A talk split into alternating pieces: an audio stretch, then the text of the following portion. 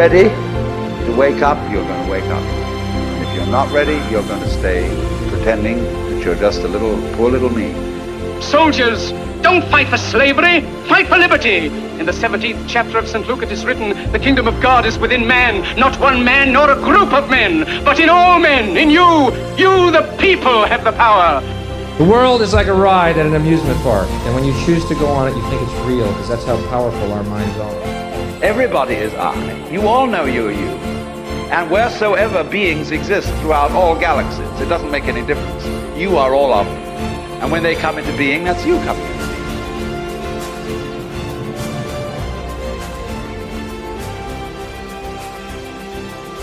Hey, what is up, everyone? Hope you're all doing well wherever you are in the world. And thank you so much to all the great feedback we had from last week's podcast conversation with Anthony Peake, where we delve delve deep into the world of consciousness. We had such a great conversation. And this week, as promised, we had have the return of Andrew Collins. Last time Andrew was on the podcast, we talked about the Denisovians and Gobekli Tepe. And the last time when we were recording the podcast with Andrew, off after the podcast, I had a little conversation with Andrew and I asked him the question besides Gobekli Tepe and besides all the research you've done on ancient cultures, what other questions are you asking right now in your life? And he completely surprised me and Chris and said that he is really fascinated by the UFO conversation. So me and Chris said, why don't we do a conversation about that? It would be really cool. And as we know, Andrew is a really good researcher and comes highly recommended from people like Graham Hancock. And he's up there with all the great researchers and has done some great work on ancient cultures. So we thought if he's done the same due diligence and really researched like he has the conversations about the past, what has he done on the UFO conversation? So me and Chris wanted to definitely have a conversation with him, and this is the conversation we bring to you today. But what's interesting about Andrew's angle to this, to the UFO conversation, is that he's not only coming from a standard UFO point of view with this, he believes it goes a lot deeper than just the, the, the normal standard UFO conversation, and he believes what is going on is interdimensional. So, in this podcast, we talk about interdimensional beings, we talk about the standard UFO conversation and tie that into it. We also talk about the multiple dimension, dimensions and much more. This was a powerhouse of a podcast, and if you're not familiar with Andrew's other work, Andrew Collins is a science and history writer. He's the author of many different books that challenge the way we perceive the past. They include books from The Ashes of Angels, Gods of Eden, The Gateway to Atlantis, The Cygnus Mystery, Gobekli Tepe, and The Cygnus Key. So I know you're going to love this podcast. And just before we jump in, I just wanted to say if you can find it in your heart and you can support the podcast, please consider doing that for our Patreon page or our one off donation option. Even $2 a month for our Patreon page will be a huge help and really help me and Chris keep doing what we're doing. And as you will know, our aim of this podcast is to bring you the most inspiring and most interesting people on the planet that we can to your ears. But we don't want to do it over Skype. We want to keep doing this in person. And with your help for our Patreon page and our one off donation option, this will really give us a platform and help us to keep doing these in person conversations, which, as you know, are much more richer. So, anyway, if you can, all we ask of you is consider supporting the podcast. Enjoy this conversation, the return of Andrew Collins. Enjoy.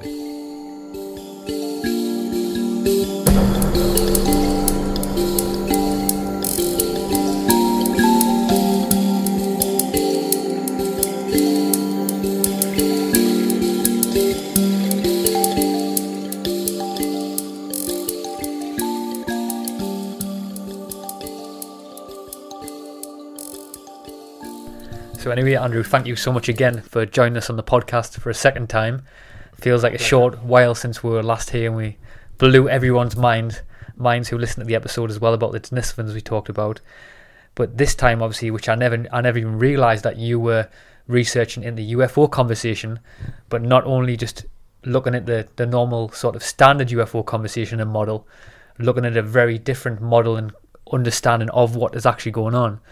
Um, but could you just sort of describe what sort of things you have been looking at in terms of the UFO conversation? Yes, uh, UFOs for me is something that goes back a long way. Um, I mean, I started investigating UFOs back in the 1970s, um, long time ago, I know. Um, and it became apparent to me very quickly that the standard idea that they were nuts and bolts spacecraft, you know, just like a sort of Boeing 747 flying over and people saw it and reported it, was inadequate to explain exactly what was going on. There was very clearly a psychic element um, people were sensing when UFOs were around. Um, the UFOs seemed to be responding almost to their consciousness or mind. Uh, and quite clearly, in close encounters, you know, lots of weird things were going on. I mean, the, the, the objects would just materialize. They would, when they were close to people, they would uh, affect their brains. Quite clearly, people started losing, missing, you know, losing time. You know, the missing time experience and obviously abductions followed and i actually investigated the first ever ufo abduction car stop time lapse case in this country. Oh. it happened you know not far from where we're sitting here in essex at a place called Aveley um, back in 1974 a whole entire family uh, were going along the road in a car a short journey 20 minutes and they encountered uh, a light going over which you know they identified as ufo uh, and then the, the car headlights failed, the, the, the, the tyres they couldn't hear over the road anymore, uh, the engine failed, and as they went round a bend, there was this luminous green mist covering the road. Uh, they ploughed into that, felt nauseous. Next thing they know, they're three quarters of a mile further on. Um, they get home, three hours are missing from their life. Uh, and eventually, this plays on their mind. Three years later, they come to me. And I investigated hypnosis, and at that time I was very much still into the idea that you know UFOs and abductions were part of some kind of you know alien experiment or something like this. But there were elements about the, the case which, by the way, I still believe today. I'm still in touch with the the father of the family. Uh, he's a friend of mine. Um, but there are elements here that, that suggested something bigger was going on here. This wasn't a straightforward case of a UFO coming down pulling people in inside it. That, that, that this was an interaction with something on what I would call almost an interdimensional level. That what they were doing is being taken out of this time frame um, and placed somewhere else into what I refer to as a bubble universe that sort of opens up and appears to be the inside of a, uh, a UFO craft, but it's basically almost like a dreamscape. It's like uh, a creation between the mind of the people involved and the phenomena itself, an interaction between the two different points of consciousness, theirs and ours, whoever or whatever theirs are. Um, and they're quite literally taken out of our normal space time, you know, the three dimensions that, that, that we exist within. Um, and for a period of, you know, three hours, they're away from it completely. And then they're dropped back down, as it were, um, and not only have they moved through space, but they've also moved through time. And when I say space, I mean a distance of three quarters yeah. of a mile. And this is the thing that got me thinking: is that there were three children in that car. They were all in the back seat. One was standing up with his hands resting on, on the, the driver and passenger seat, standing up. The other two were asleep. When the family came out of this experience, the children were in exactly the same position, as if they hadn't moved. Now, did this mean that the aliens conveniently put them back in the same place to hope that nobody would notice that, yeah. an abduction took place and blanked out their minds of what had occurred? Or was it the fact that they'd instantaneously jumped through time and that three hours had gone instantaneously? And I mm. started looking into various other cases where similar things had occurred. Somebody encounters uh, an object and then they disappear from the spot for a number of hours and are returned to that same spot, even though people have searched that location. And it's very clear from their testimony that they've disappeared and reappeared at the same spot hours later. So where did they go? Mm. Quite clearly, if they're not in our space time, where were they? Yeah. And that starts making us look at the possibility that some UFOs and um, you know aliens could be the result of an interaction with a higher not that's the wrong word. Not higher is not a right word really, but you know, a, a multi-dimensional environment, one that impinges upon our own space time and can in some way have an impact upon our world. Uh, and the best way of looking at all this from a very basic perspective is that we're in three dimensions. Now, one is essentially a, a point. Two dimensions is, is a line. In other words, you know, a, a flat land reality. In other words, it's just on a flat land, flat plan thing. Whereas obviously the third dimension gives it the, the, the 3D effect, you know, the three dimensional effect, you know, mm. everything that, that we know and, yeah. and understand today. Well, you think of the flatlanders, the flatlanders just being on this flat plane. And if you got something like a sphere and pushed it into their world, all it would appear to be is just like a circle gradually expanding outwards before it gradually retracts as it goes through their world. Yeah. That's all they would see. They wouldn't see the sphere. They can't see the sphere. So if you think that we are on three dimensions and that there are higher dimensional consciousness, maybe life forms or whatever existing, then we can barely perceive of their existence, but we may well be able to feel and experience the impact of these higher dimensions in our realm. And I think that this is a way of approaching the UFO phenomena which we should have been doing 70 years ago when this this you know when Kenneth Arnold the the first big UFO sighting Mount Rainier Washington State in 1947 sees these objects flying over um, you know the mountains and the Cascade Mountains and we all assume that it's alien technology and I'm not saying that you know aliens haven't got technology or that they're not visiting us. Yeah. What I am saying is that there are multiple answers to the UFO phenomena, mm. and we should continue to explore them on every level. Um, and you know, we're not just dealing, dealing with technology here. You know, we're do, dealing with consciousness. As I said to you earlier, it became obvious that there was a relationship between the human mind or human consciousness and the phenomena. The, the phenomena was responding yeah. To the witnesses, to the experiencers uh, there was an interaction between it, almost as if there was a bond that is wow. created temporarily between the experiencer and the phenomena that's seen. That's almost on a level of quantum entanglement. What I don't, uh, what I'm trying to work out is why, why would they want to? But on, looking on the outside, looking in, it looks like they want to. It doesn't want look, doesn't look like they want to gain a connection with us. It looks like they want to understand us. So maybe you, do you think they want to understand us more before they make the initial connection? Well, I, I think it's it's foolish in some ways to try and put a human interpretation uh. on the experiences that are taking place around the world in every country of the world. Um, you know, in other words, if we look at a few cases and say, look, what are those aliens trying to do? Are they trying to make contact with us? Are they are they good? Are they bad? Are they immoral? it, it's almost like putting labels on things which we really don't understand yet. This is a time of exploration. We should be looking at all possibilities. I mean, we don't even know yet, for instance, that in these higher dimensions there are other life forms. There's no absolute proof, no absolute evidence, but there are many things that we cannot explain in this world that could possibly, and I use this word possibly, be explained by the intrusions of um, of transdimensional uh, life forms, consciousness. Um, and when I say consciousness, think of our brains. Uh, there's a an organisation in Switzerland known as the, the Blue Brain Project, uh, and recently they announced that the the human brain and human consciousness operates on 11 different dimensions. Uh, now, 11 dimensions is something that's mentioned in various um, string theory ideas, yeah. particularly supergravity, uh, where it, where the, the mathematics um, of the theories to do with with uh, string superstring theories re- requires that there are extra dimensions other than our own, probably eleven, um, and these eleven are said to have a reflection upon how the human brain operates. That's the finding of the Blue Brain Project. Now, I don't know how they have uh, achieved those results. Uh, it's something that I would definitely like to know more about.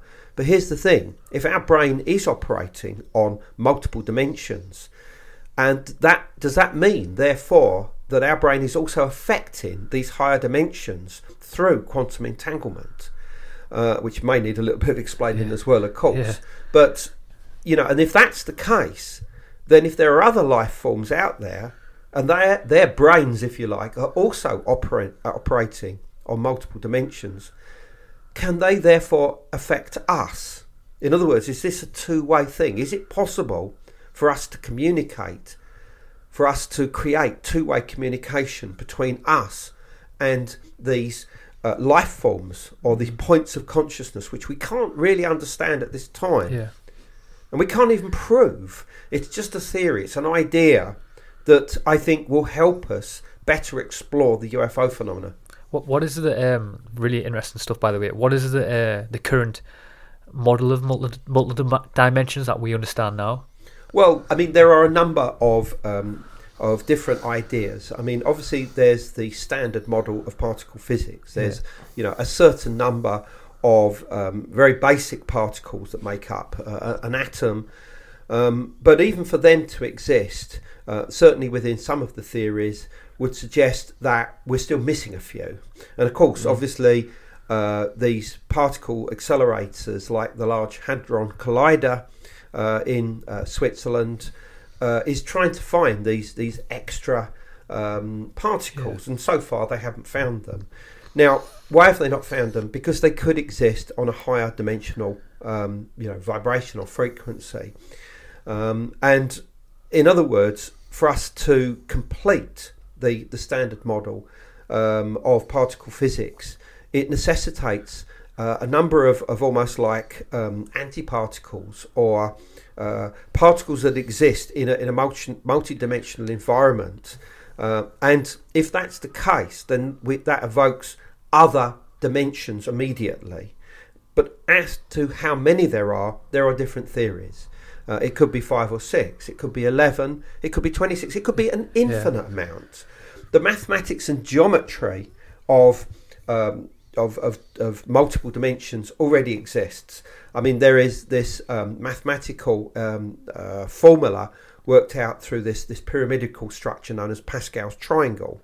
Uh, and each different row of that relates to a different dimension one, two, three.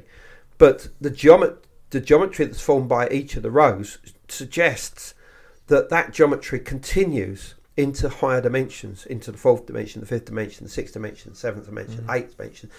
But the thing is that the rows of Pascal's triangle uh, can be infinite. So this also suggests that there are infinite um, there are infinite dimensions. But within this, almost certainly you you have fractalization. In other words, um, it's broken up into uh, much smaller units. That when you zoom those out, obviously you've got the same thing. When you zoom those out, you've got the same thing, which is obviously what's fractals. And of course, this is something that probably makes up the entire universe. You might ask, well, where are all these other um, dimensions? Well, uh, scientists believe that they're probably folded up and have been folded up since the, the beginning of um, you know the, the Big Bang. Um, so where are they? Well, they're inside particles. They're inside every particle, so they are everywhere. You know, it's like the air that we breathe. I mean, a, a, an oxygen particle is extremely small, but because it's all around us, we don't notice it's there. You know, there are oxygen particles everywhere Yeah. around the Earth within the atmosphere, forming the atmosphere. So, in other words, they are around us. They are having an impact all the time, but quite clearly, um, we just perceive them in a in a sort of uh, microscopic manner. So we think, well, they've got no impact on us, but of course they're there all the time, Yeah. and all of these different dimensions are almost certainly interlinked.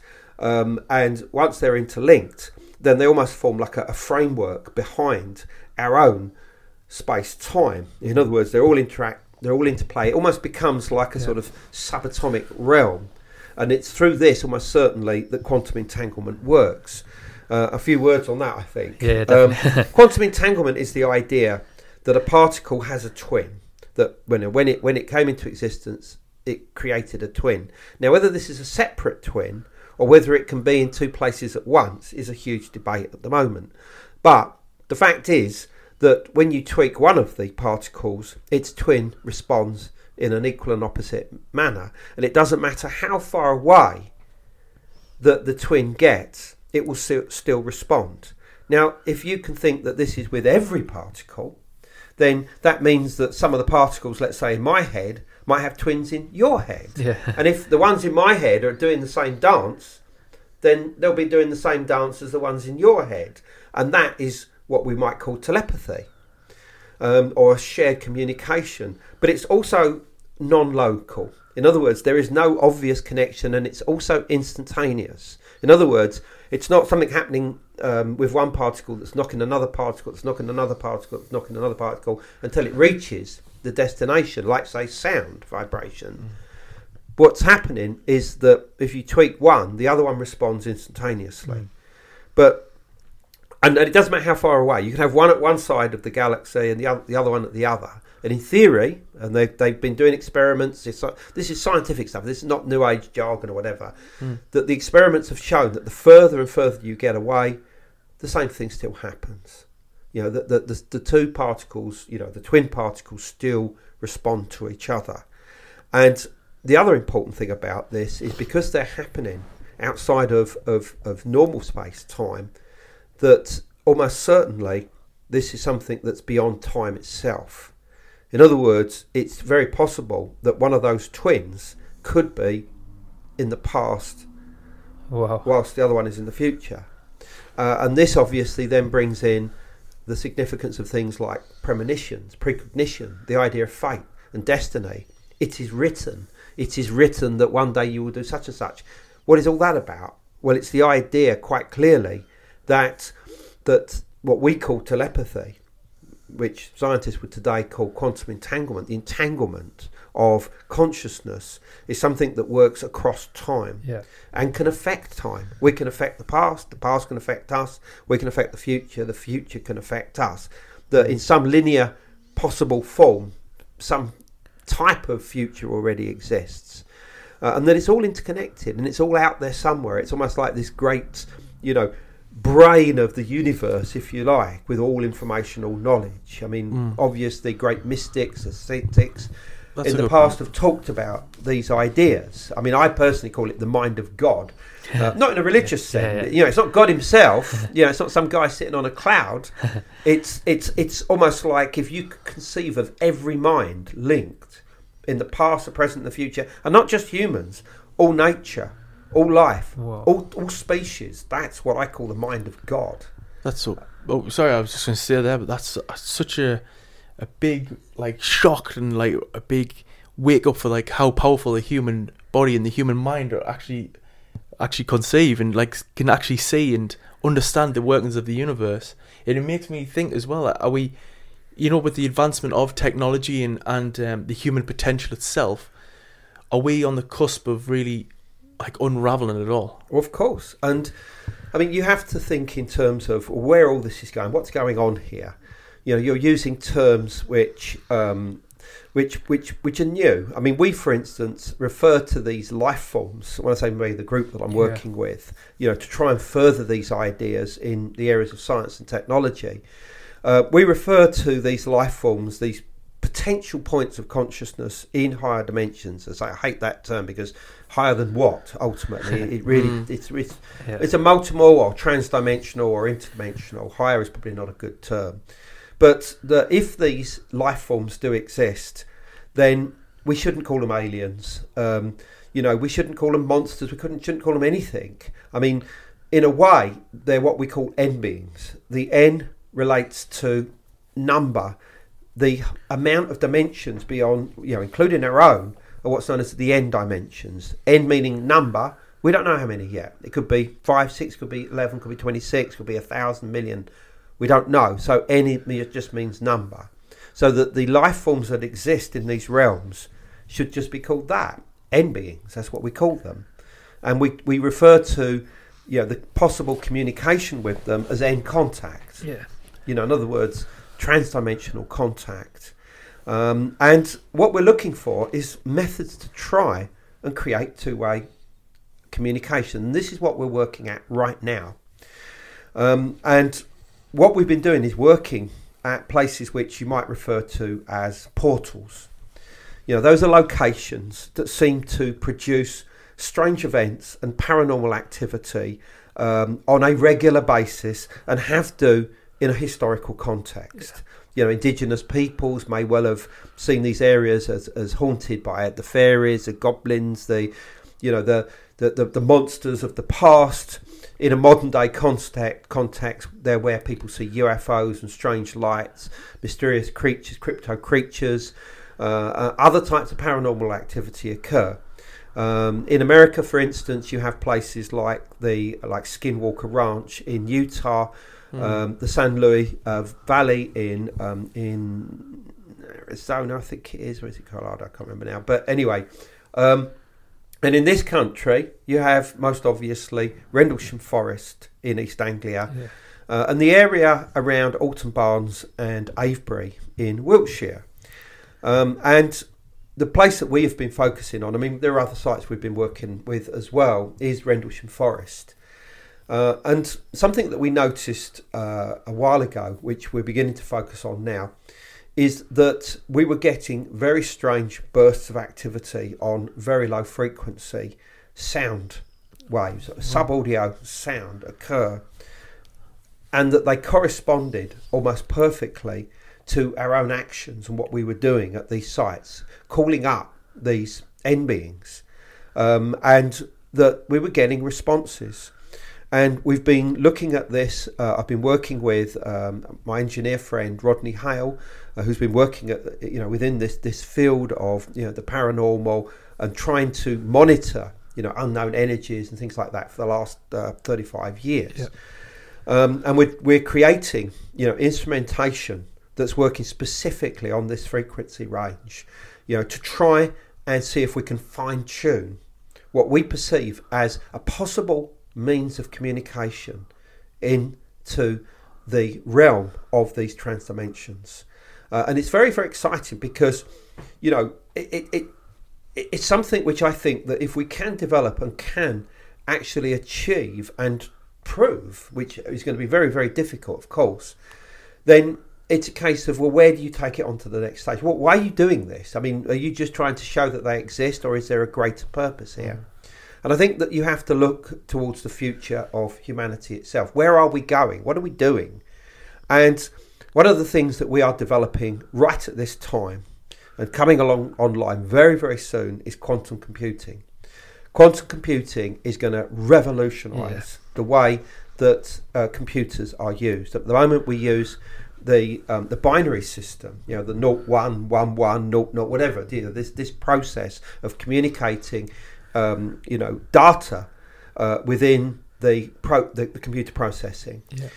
With quantum um, computing, you're going to be using what's known as qubits, which uh, essentially is working through the process of quantum entanglement. This is the idea that the particle can be in both places at once. So now you have multiple positions uh, and this is going to allow computers to virtually think for themselves in a way which we have never understood. They're going to become sentient. They're not just going to become AIs. They're going to think for themselves in a big, big way. Mm. Now, you know, obviously you start thinking of Skynet and things yeah. like this, but let's not try and get that far advanced at the at the moment. Let's let's let's hope that everything will always be under control. But it, they're going to use quantum entanglement. Now, what have we already said about quantum entanglement? the fact is that, that the human consciousness can affect, use human, con, con, um, human sorry, quantum entanglement to affect reality. Um, and what it was found is that within um, quantum mechanics, that if an observer looked at the the experiment, it would change the results. Now, I mean, this this is what you know Einstein referred to as this the spooky ac- action at, at, a distance. Basically, you know that, that this was just something that, that you know that we shouldn't be going into. God does not play dice with with the you know with with reality of the world, whatever quote it was. But the fact of the matter is that what we now know as the observer effect is real. That if we look at experiments on a, on a, a on a uh, on a quantum level, we can affect the results. So much so that I suspect that this is worrying some of the um, the, the, the, the people in Silicon Valley who are creating these, um, you know, and obviously in other parts of the world, these quantum computers, that if we look at them whilst they're processing, could it not change the results? Yeah. And I mean, I, I mean, I'm, I, I I suspect, therefore, they're going to want to put them away in, in some dark corner where nobody can actually see what's going on within thick lined boxes that nobody can penetrate in any way, shape, or form.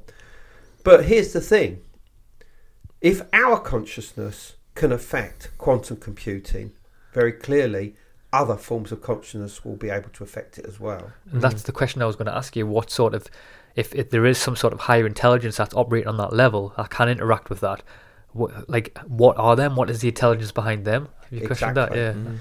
And so now there's got to be some smart people out there that are thinking, well, A, this is going to be a big problem if other life forms do exist. But secondly, how can we utilize it? How can we how can we bring this into the fold and work with these ideas? And I suspect this is something that we're going to be looking at over the next 20, maybe 50 years. That the idea that there may be life forms existing on multidimensional environments, what we call the n beings, are something that we can possibly potentially work with in the future. I'm sure that that's something that we should be looking at, and that the type of work that, that we're doing now is where this is going, is to form two way communication. Now, the skeptic is going to be listening to this and saying, "Well, hold on, isn't it just a coincidence that you got this, you know, this very low frequency stuff occurring?" And in some strange way, the answer is absolutely, absolutely.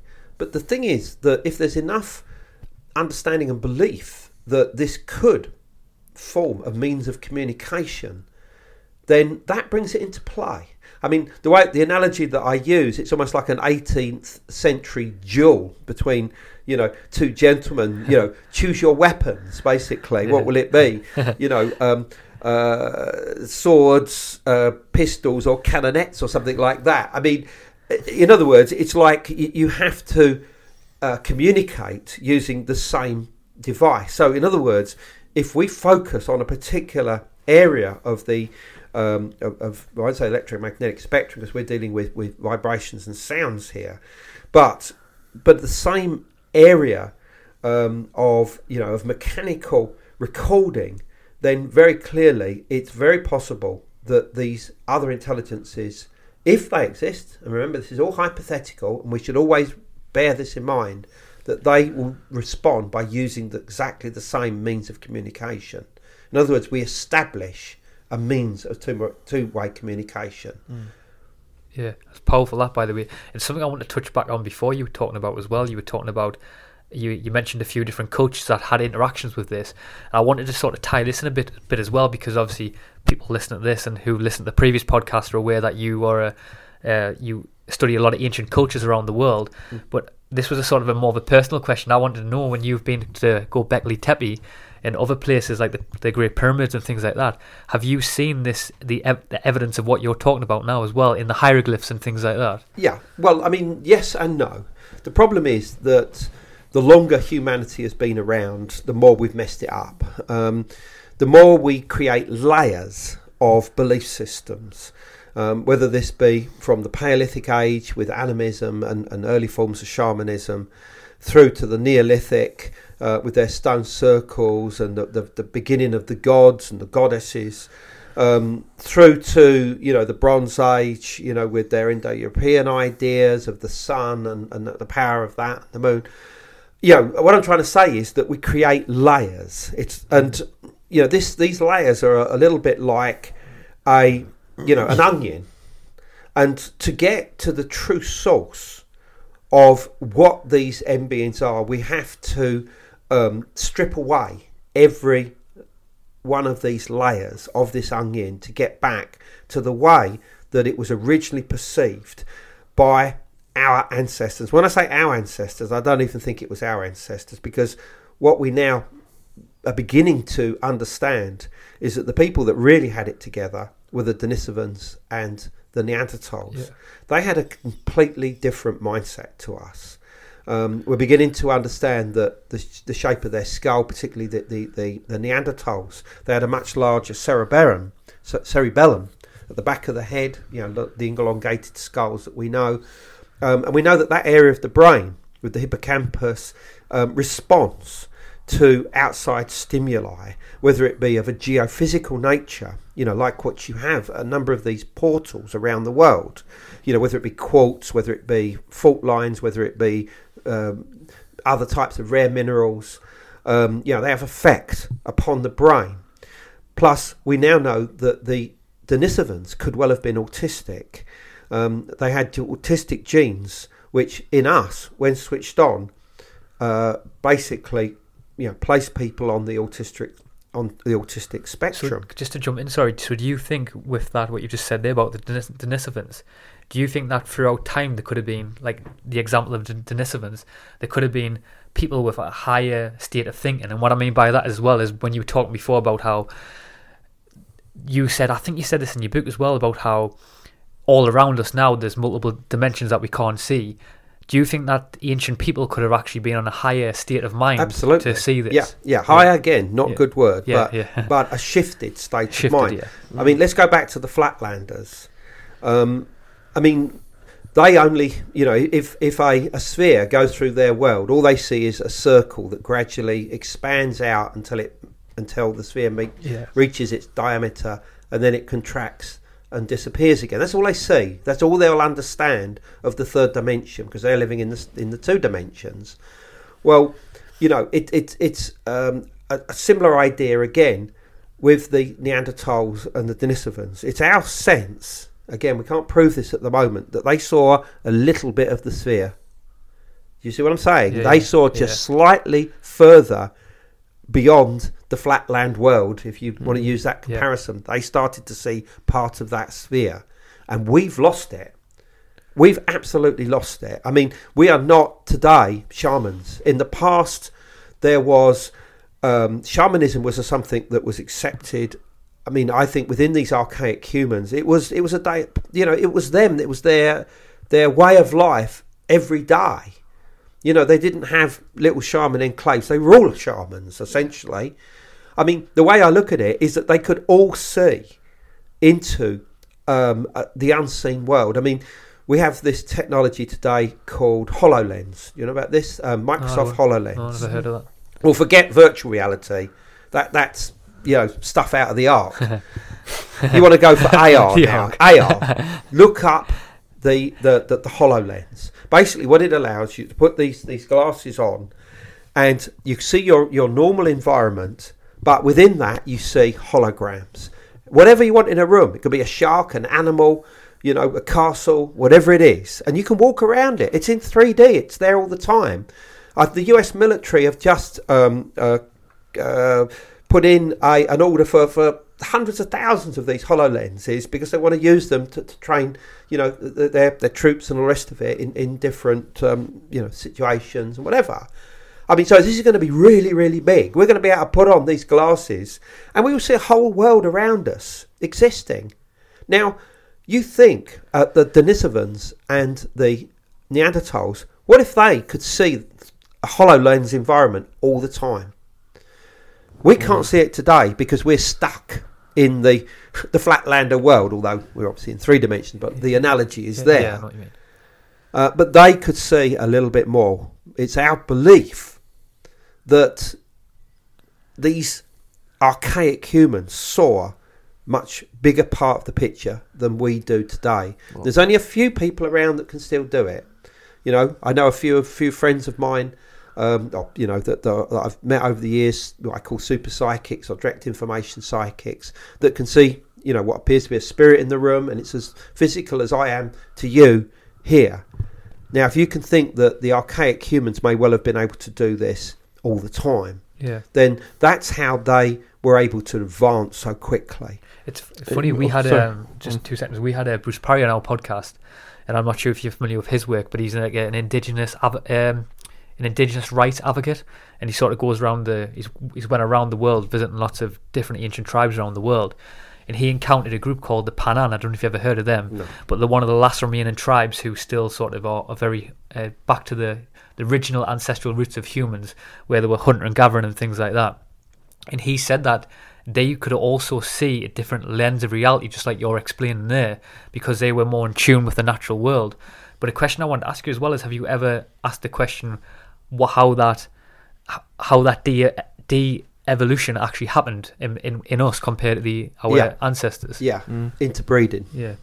So It's as simple as yeah. that. It, the whole thing was watered down within our genes, um, and uh, quite clearly, the earliest um, Denisovan um, or Denisovan Neanderthal hybrids would have kept a lot of these, and that's why it appears in only a few people today because it's virtually been, you know, watered down to such a, a level that it's non-existent. And for some reason, it would seem that us as the end product, you know, Homo sapiens sapiens as the end product, we seem to have lost out somewhere along the line. Um, and it's got something to do with interbreeding, I think. And because of this, you know, I don't know whether it means that our own ancestors never had it. Maybe they did, or maybe it was just the whole, you know, the whole process of, of the genetics has, has, has allowed us to lose it for the most part. Um, I think that that this is something which is obviously very very sad, but I don't think it, it, it it's something that we should say right. Well, let's all give up and go home. We can obviously develop psychic abilities. There are certain people out there um, who do have developed psychic abilities.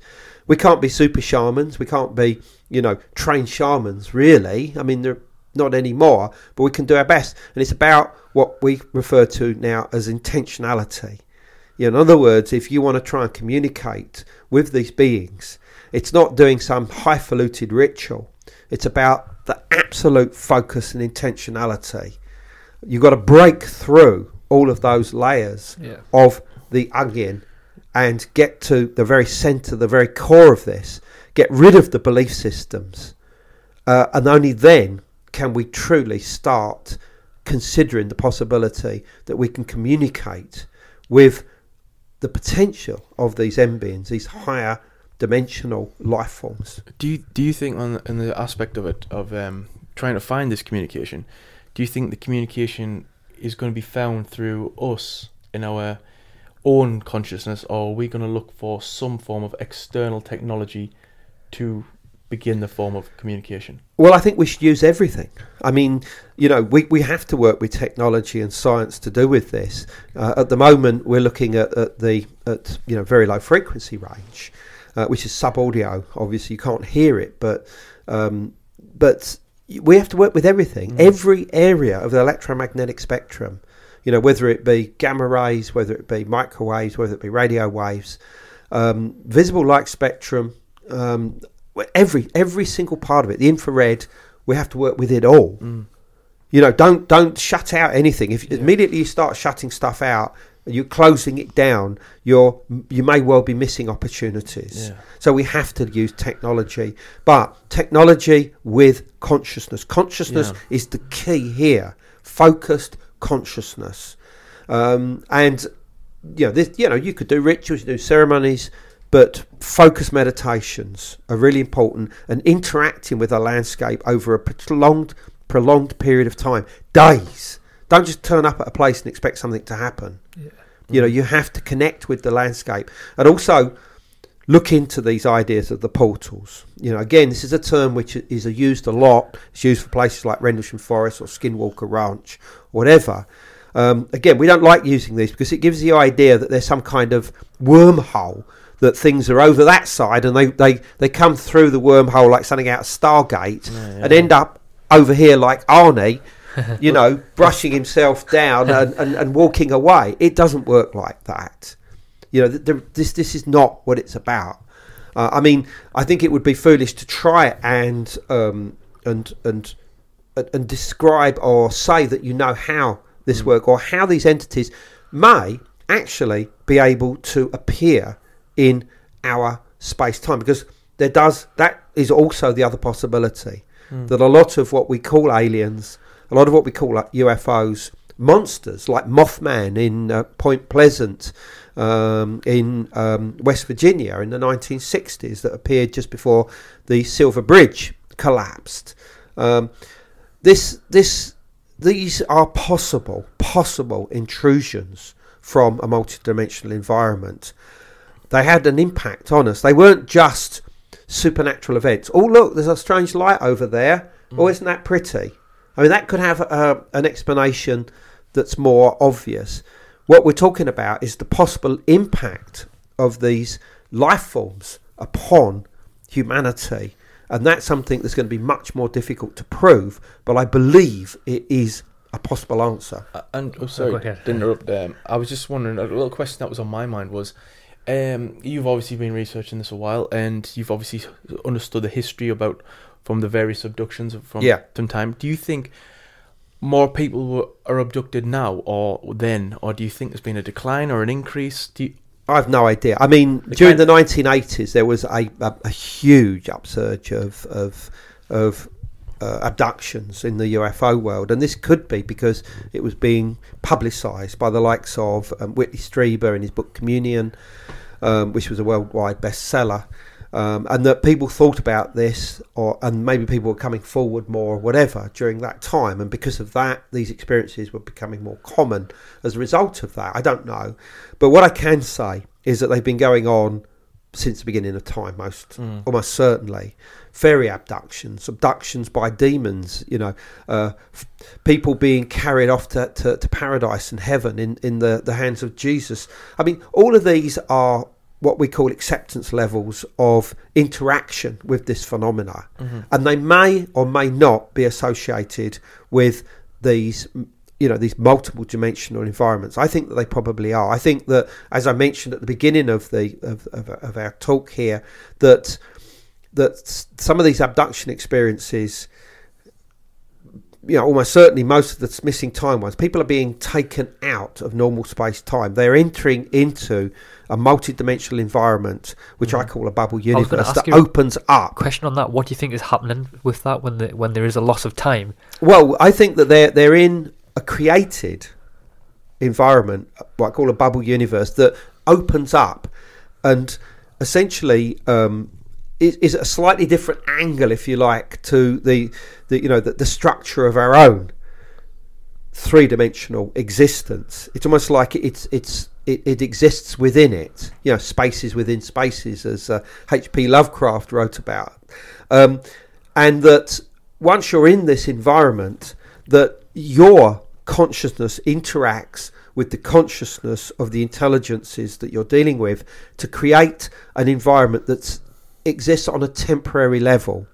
And because we now believe that UFOs and aliens are technology, that we therefore believe that we've been abducted aboard a technology made craft. So we see handles and we see press buttons and we see rooms uh, and we see people, you know, at, at control panels because that's what our mind thinks we should be seeing. Whereas in the past, people in the same thing would see Jesus standing there with his arms, and next thing they would they knew they'd be flying through the heavens with the angels. I mean, it, it, you know, or going off into a fairy environment, dancing with the fairies all night. It- you know, it, it's what we expect to happen under that circumstance. That's what happens within these bubble universes. Now, this is just out of interest. My, my, you know, I've written various books on these subjects. Um, it's not a plug. I just want to say where, where I'm coming from with, with a lot of this. Um, I mean, I did a book called Alien Energy. This was one of my first attempts. That came out in 1994. But in 2012, I did a book called Light Quest, which brings together a lot of these topics. But it's only really when, been within the last year that, that I've gone heavily back into it. Uh, working particularly uh, with my close colleague uh, Debbie Cartwright, who I was only discussing some of these subjects with that we're talking now just a few days ago, um, because uh, I, I am going to do a new book on this, or, or certainly revise Light Quest. Uh, I'm going to possibly be working on a documentary film on this subject. Cool. Well, Um, and there's a lot of interest in this, and there's interest from people within, you know, areas like Silicon Valley and whatever. They are intrigued with this. They're thinking, hold on, you know, you, you could be onto something here. You know, if if these these higher life forms exist, then is it possible that they can be, you know, work? We can work with them. Know, can they help us advance technology and science? Uh, and I think this is the way where we're going here. The important thing, and this is crucial, is that we cannot turn this into a religion, because that's what's happened with the UFO subject right now. A lot of the, the you know the, the large events that take place, which you know obviously hopefully I attend as well occasionally. Um, unfortunately, some of the, the, the, speakers have now virtually turned this into a religion, and a lot of the people believe what they want to believe. They don't let truth get in the way. Um, it's important that we don't do this. We don't do this with the n beings and end contact, whatever. This is exploration. This is not explanation. This is exploration. That's what we are doing here. You know, you can't go down the same route as, as we've gone before that everything that happened in the past has got to be something to do with aliens, you know, ancient aliens. I mean, some of it might, who knows? I mean, obviously, you know, I, I, the more we, we, we know about um, uh, about the possibility of extraterrestrial visitors and that, the, the more it does seem possible. And even Carl Sagan wrote a paper in 1960, um, you know, basically concluding that it's inevitable that in the past that we were visited, you know, by what we now call ancient aliens. So it's happened, but what its impact was on human civilization, that's a big question mark at this time. But again, it's the same thing with, with the n beings. You know, we have to be careful not to say, well, you know, uh, we evolved quickly and that the Denisovans evolved, evolved quickly in the past. Must be something with the n beings then. Yeah. We've got to not do that. It's essential that you know we, we, we look at this from an objective point of view. I won't say scientific because I'm not a scientist, but from an objective point of view.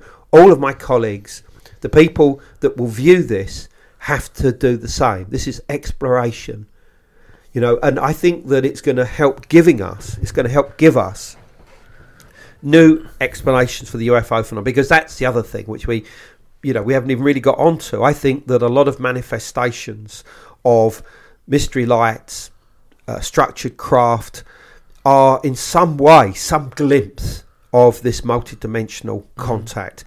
Go back to the flatlanders again you know the the the the, the sphere going through their their world and it's the, the circle opening up. I think that what we see is the, you know these these these lights, these objects, something. Yes, we're interacting with them. Yes, we might be changing the way they look through through quantum entanglement, but in some strange way, they are one of the ways that we're able to perceive on a very very minute level what's going on in these multidimensional environments. That's the kind of impact and, and interaction. But even that, it's not something that's affecting humanity. Yes, it's making us look and go, oh, look, what's that? But it needs to be more than that. It's about what is the impact of this on human civilization, human technology, uh, human advancement. That's what we need to be understanding. Because if we see all this as pure technology, nuts and bolts spacecraft coming down from another planet, nothing is ever going to be resolved. Yeah. Yeah. You know, we're, we're going to be I- saying that there's going to be di- disclosure every year and it's never going to come. Yeah, I know you said before it's a big question, but do you have any theories of what the impact actually has been on on human civilization so far? It's difficult to say. Yeah. We should not. If if we if we if we start doing this, then I think that we it, it's like we're compartmentalizing it in a way which is going to say, oh, well, they, they they helped us build the Great Pyramid. Yeah, It's we don't know that. yeah, We have no idea about that. All we can say is that there is the potential that in the past they have impacted on hmm. human civilization and the development of the human mind. And that's the way that we're going. And I do believe very strongly that not just archaic humans like the Denisovans or the, the Neanderthals will have been aware of the, the existence of n beings, but hmm. that some human societies will also have been aware of them right the way through to the modern day. You know, that, that they're aware of their presence in some way. Yeah. But somehow what they've been able to do is strip away a lot of the the layers of this hypothetical onion and get to the base of it. You know, in other words, they're not just worshipping, you know, snakes and and birds and whatever else. You know, it, they've been able to penetrate through that, get through that, and realise there's something else out there.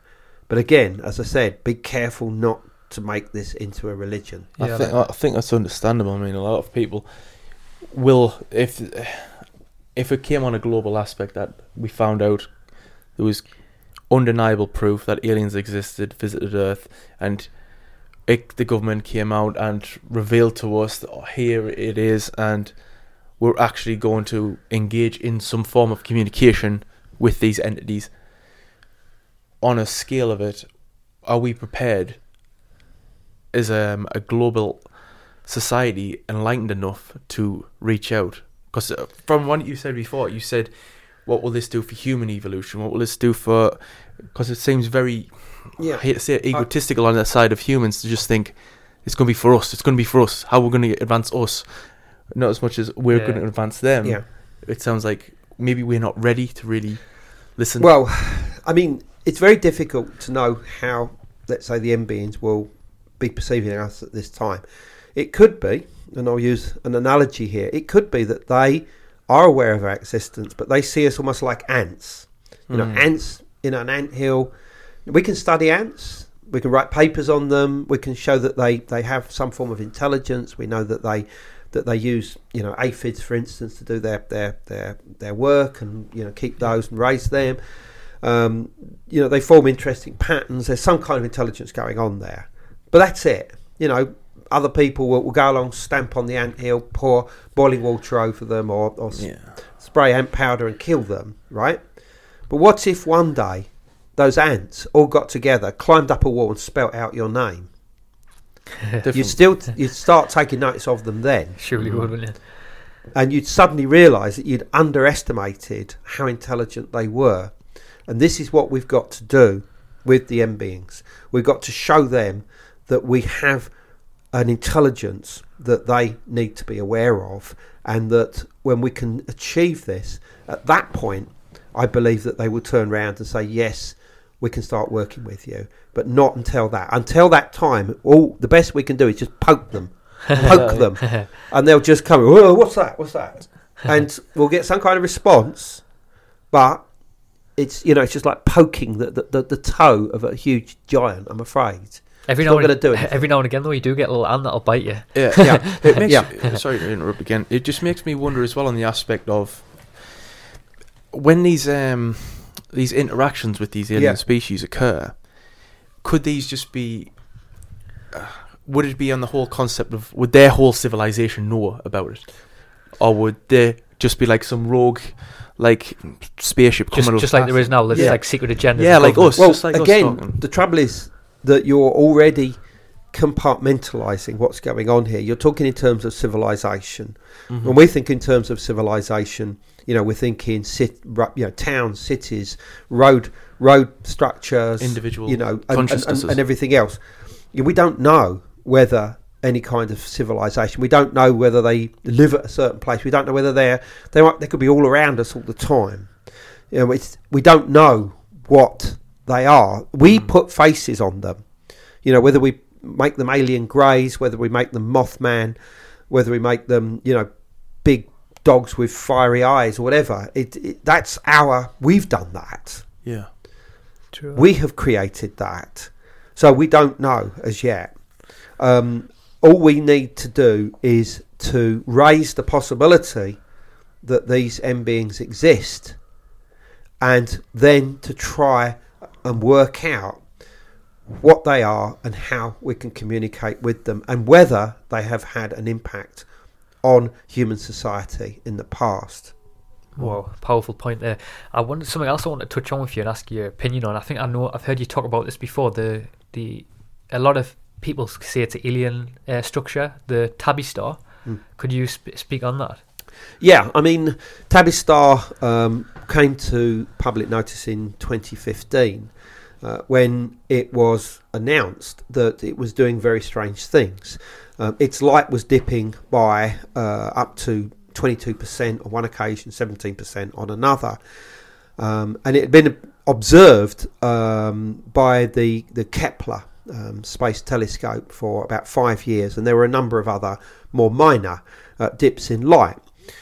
And it was suggested uh, originally by um, Dr. Uh, Jason Wright, an astronomer of Penn State, uh, that perhaps this is what we should be looking for as evidence of some kind of alien megastructure Mm. uh, that's that's taking the energy that's coming from this particular sun. That's what it is. Obviously, that's what a star is.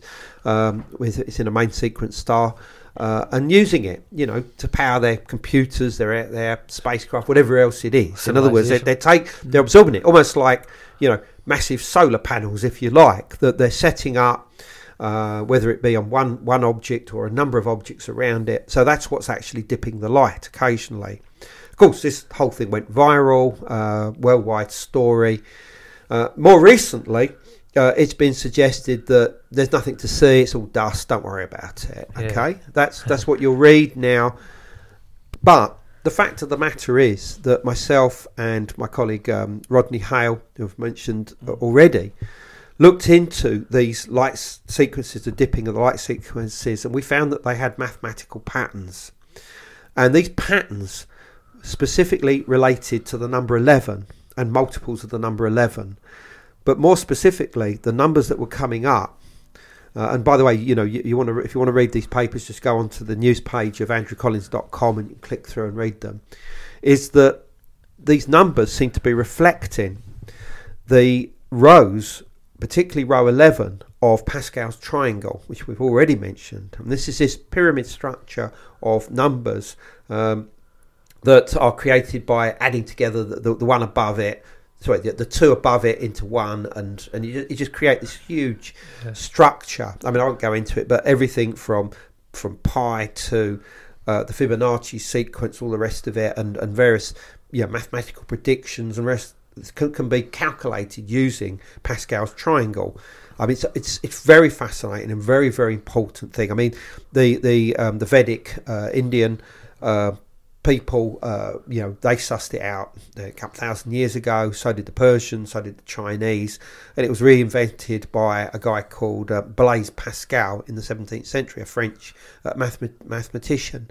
Uh, and it's and, and the important thing is is that these mathematical patterns coming from Tabby's star seem to be showing an importance not just in Pascal's triangle but row 11.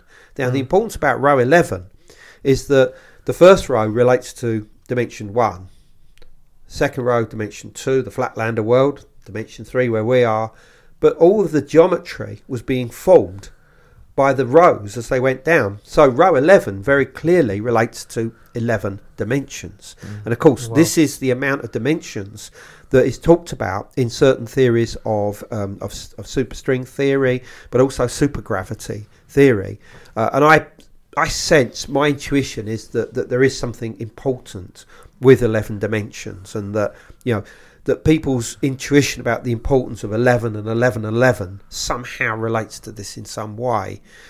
Um, but that's it. I mean, those patterns, we noted them, we wrote papers on them, they're out there. Uh, have a look at them. In other words, I don't think that it was all just dust. There's something else going on there. It could even be that the star itself is sentient, and that when our focus went on it, that in some way it responded. You know, this idea of quantum entanglement um, allowed some connection with the consciousness of the star, or possibly even some kind of intelligence that was associated with that star, and that even though it may be dismissed by astronomers today, that there's more going on with Tabby's star, and we've now found that there are other stars out there that are also dimming their light in strange ways. Yeah. Um, so I think this is something that's going to go on, uh, on and on. I don't think this is something that's going to, you know, just die now. Yeah, when you were talking about messages there, though, I think I'm sure it was uh, Robert Viveld. He talked about how there's there is messages within the embedded within the Great Pyramid, like mathematics and things like that. Could that have been? Could ancients actually been embedding a message to do with like contacting certain star Absolutely. systems and things like that? Absolutely. And um, I mean, what Robert, um, based on the work of some of his colleagues, was saying is that the main number that seems to be resonating from the Great Pyramid is 11 Really? and the Wow. number 121. Uh, 11, obviously, was the first number of Pascal's triangle. It's 1, 11. 121 is 11, 11. The next number down in Pascal's triangle is 1331, which is 11 cubed, etc., etc. That's, that's how the whole structure works. And with, embedded within this is the geometry of dimensions, which I find incredibly fascinating that you've also got this within the Great Pyramid. Uh, and, and, you know, 121 crops up again and again in association with the Great Pyramid. Now, you've got to ask yourself did the architect purposely build in this number, or is it something that he just did intuitively? I say he. I mean, there is you know names associated with the the the, the architect of the Great Pyramid, and um, he's actually even got a um, a master uh, you know burial site on the on the plateau. So yeah, we know there were people, physical people that that created the Great Pyramid. Uh, and I think it's something which is updated all the time. It's almost like it's very possible that the mind of the architect or architects behind the Great Pyramid could be influenced even to this day by what's going on out there, in particular in connection with Tabby's Star. Um, because remember, the Great Pyramid, as far as my findings and others are concerned, is orientated towards the setting of the, the bright stars of Cygnus, the constellation of the Swan or the, or the celestial bird. Um, Tabby's Star is in the Cygnus constellation. Uh, and the ancients saw Cygnus as a point of first creation in many different countries around the world. It was also seen as a point of origin of human souls and a place where our souls return to in death. This is universal, right the way across the Norman, northern hemisphere. And I, be, I believe that these ideas probably go back to archaic humans, most obviously the Denisovans, in my opinion it does really make you question on what ideas were they trying to transcend through these structures and things like that. Something else I wanted to um, touch on as well is I know you you mentioned this as well when we last talked as well. I, I, don't know the name of this, but you the, the probe that you talk about the oh uh, Umaya Maya yeah Umaya yeah, Maya yeah. yeah. I mean I didn't want to pronounce that case I completely I mean this is it. this is probably uh, the subject of a complete separate interview but in um, last year uh, this interstellar visitor uh, entered into our uh, solar system. And just to paint a bit picture as well, and that's the one with the depiction that a yeah, lot of pictures and, are depicted with the sort of black. Looks like a sort of a black sort of rock, doesn't it? Yeah, I mean it, it's cigar shaped. Yeah, um, and it could be as much as as ten times um, the you know in, the length is ten times that of its width. Uh, at first, it was suggested it might be a comet. Uh, then it was going to be an asteroid, uh, and then nobody really knew. And they, they said, well, it must be a new type of, of, of object we haven't come across before, but there is mounting evidence to suggest that it's artificial in mm. nature. Mm. And not only in the exact manner that it entered into our solar system um, on an orbit which t- suggested directionality, but as it went round the sun, past the Earth, and went out into the you know the, the, the area of the outer solar system, um, it not only speeded up, but it, it, changed direction as well. And this was not expected. Mm. Now, the astronomers said, well, therefore it must be a comet because it's outgassing. In other words, the, the, the substance that's made up of its surface is melting and it's and some of the gas is, is spurting out and it, it's allowing it to change course. But there's absolutely no evidence it is a comet. A comet mm. would create a long tail um, it would also create a certain um, signature around its top, um, and none of this is there. Uh, so it, that can't be the, the, the explanation. Um, NASA looked at uh, tried to look at uh, Oumuamua using the Spitzer uh, space telescope. When this, this looks into the infrared range, they couldn't see it. Now that might sound um, you know like a, a, bad result, but it's not. It's good because it actually allows them to define what size it was because they couldn't see it. They, yeah. in theory, anything bigger than a such and such, they would have been able to see it. So it's actually a lot smaller. They thought it was about the size of the Empire State Building and probably almost a similar shape, but they now realise it could be much smaller. But what this means is that the surface is incredibly shiny to be able to reflect light, which is what allow, well, alerted us to it in the first place. Mm. It's also pancaking. You know, in other words, like a pancake rolling over, and the light is coming in bursts. And so, in other words, you're only seeing it as it as it tumbles over, uh, uh, uh, you know, and the light is reflecting off it of, of the sun. Now, this is suggesting that it's actually highly shiny on its end. I'm not saying it's metallic, I'm really not, Yeah. but it's something that we have not encountered before. And there is a, a Harvard professor of astronomy, a head of the department um, at Harvard by the name of Dr. Avi Loeb, who's fast becoming my hero of the year because he wrote a paper uh, recently uh, basically setting out everything that was known about um, Oumuamua, which is, by the way, a Hawaiian name, Yeah. uh, which means something like um, the scout who comes first or the scout that comes Scout from, from the afar past, I think, isn't it? something Yeah. like that. Yeah, um, and it was given to it because it was first uh, that that was first um, identified by a uh, astron- astronomical observatory in Hawaii. So they they named it, but. Basically, he set out in a paper that's been published only in the last uh, couple of weeks that there is enough evidence here for us to look at the possibility that this is an artificial structure, possibly a light sail, uh, one which uh, of a type that would utilize the energy of the sun or any particular star to propel it through the galaxy, uh, and also that um, that what did he say? Um, I mean, you know, he, he, he summed up all of the different um, pieces of evidence and has put it out there. And again, this is a story that's gone viral once again on, on, on the internet and it's been in many uh, papers around the world. Uh, and I think he's onto something. Uh, I mean, I think I'm coming to the conclusion that I think he's correct that this is an artificial structure. Uh, he's also suggested it could actually be a purpose, a purpose, purposely directed probe. Uh, now it could be out of control. It could be controlled by AI. You know, in other words, it's actually lost connection with its home planet, but it's still doing its thing as an AI. So in other words, it's come into solar system. It, it does it on a you know a certain position. It goes round, looks for habitable planets, and goes out again, but it's lost contact. The idea that it's spinning over is quite unusual. Uh, it suggests it may be out of control, uh, but it still was able to outgas uh, and, and put it onto a different course to get out of the inner solar system. Imagine- I mean, now I think it's somewhere in the area of Jupiter. We can't see it anymore.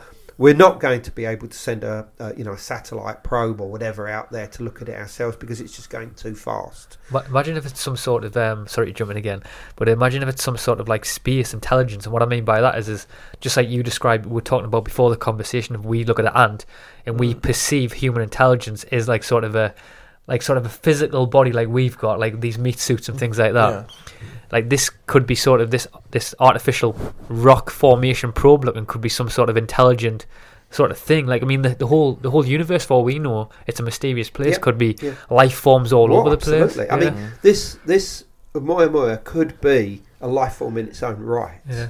It may just be doing its own thing. Um, it may spin in that manner because that's what, what it does. Um, we don't know, but the importance about all of this, and, and we probably never will be able to know definitively whether it is artificial or natural. But the importance is that people are talking about this, and, Yeah. and people like you know Dr. Avi Loeb of uh, Harvard are sticking their neck out. And this this guy, I mean, he's got everything to lose as far as his job is concerned, Yeah. so to speak. But he's sticking to his guns. He's saying that his colleague, he's criticising his colleagues for not being open-minded, and I think this is right. And this new openness to do not just with the idea of alien life existing out there, but also the idea that alien technology is out there, really mm. started with Tabby's Star in 2015, because once one astronomer came out of the closet, as it were, uh, then many others started to say, "Well, actually, I'm okay with this idea as well. You know, I've, I've not said anything, but I'm okay with the idea of alien civilizations." Uh, and it's so strange because I actually think that one of the things that's actually changing people's minds is the, the program Ancient Aliens. And that's a weird thing to Ah, say. I- I mean, I appear on it Well, regularly, and, I, and I am very happy to be a part of it. on on my journey when I first started, and Chris knows this, Mhm. Ancient Aliens was a big, uh, big thing in my life that propelled me onto consciousness, propelled us onto many different Yeah. topics. So Yeah, You got me into it as well. Yeah. Exactly, because that program is seen. Each episode is seen by anything up to forty to fifty million people around the world. It, it's it's translated into virtually every language. Well, certainly many languages. Yeah. I mean, Chinese, dubbed in Chinese. I've seen me, seen me in Italian. You know, coming up there speaking Italian, and it's great. It's great. Some some places around the world, it's even on terrestrial channels. In in South Africa, for instance, it's on one of their main terrestrial channels. Uh, and of course, what this is doing is stimulating people's brains uh, in a way which obviously the inspiration for the the, the TV show uh, did in the first place, and that's Chariots of the Chariots of the Gods by Erich von Däniken, which came out at the end of the 1960s. Really good book as well. It stimulated people's minds. Nobody's saying that he got everything right, but he stimulates the idea that there are ancient technologies and ideas here which we cannot simply explain by the natural progress of human society. Something else was going on. It may be aliens. It may be the fact that we were helped by survivors Atlantis or whatever. I mean, my current favourite thing clearly is that we were given, you know, the head start by these archaic humans, the Neanderthals, uh, the Denisovans, and of course the hybrids of those that, that came after them. That's my, you know, opinion today. Uh, but I'm not saying that there was not alien intervention in the past. I think there probably was. But again, it's a case of what its impact was. We cannot, you know, look at every piece of ancient technology and say aliens. We cannot do that Yeah. because it starts to become a religion. And as I said, going back to what we said about n beings and the idea of transdimensional contact, we have to try desperately to avoid making this into a religion. Yeah, mm. I love that.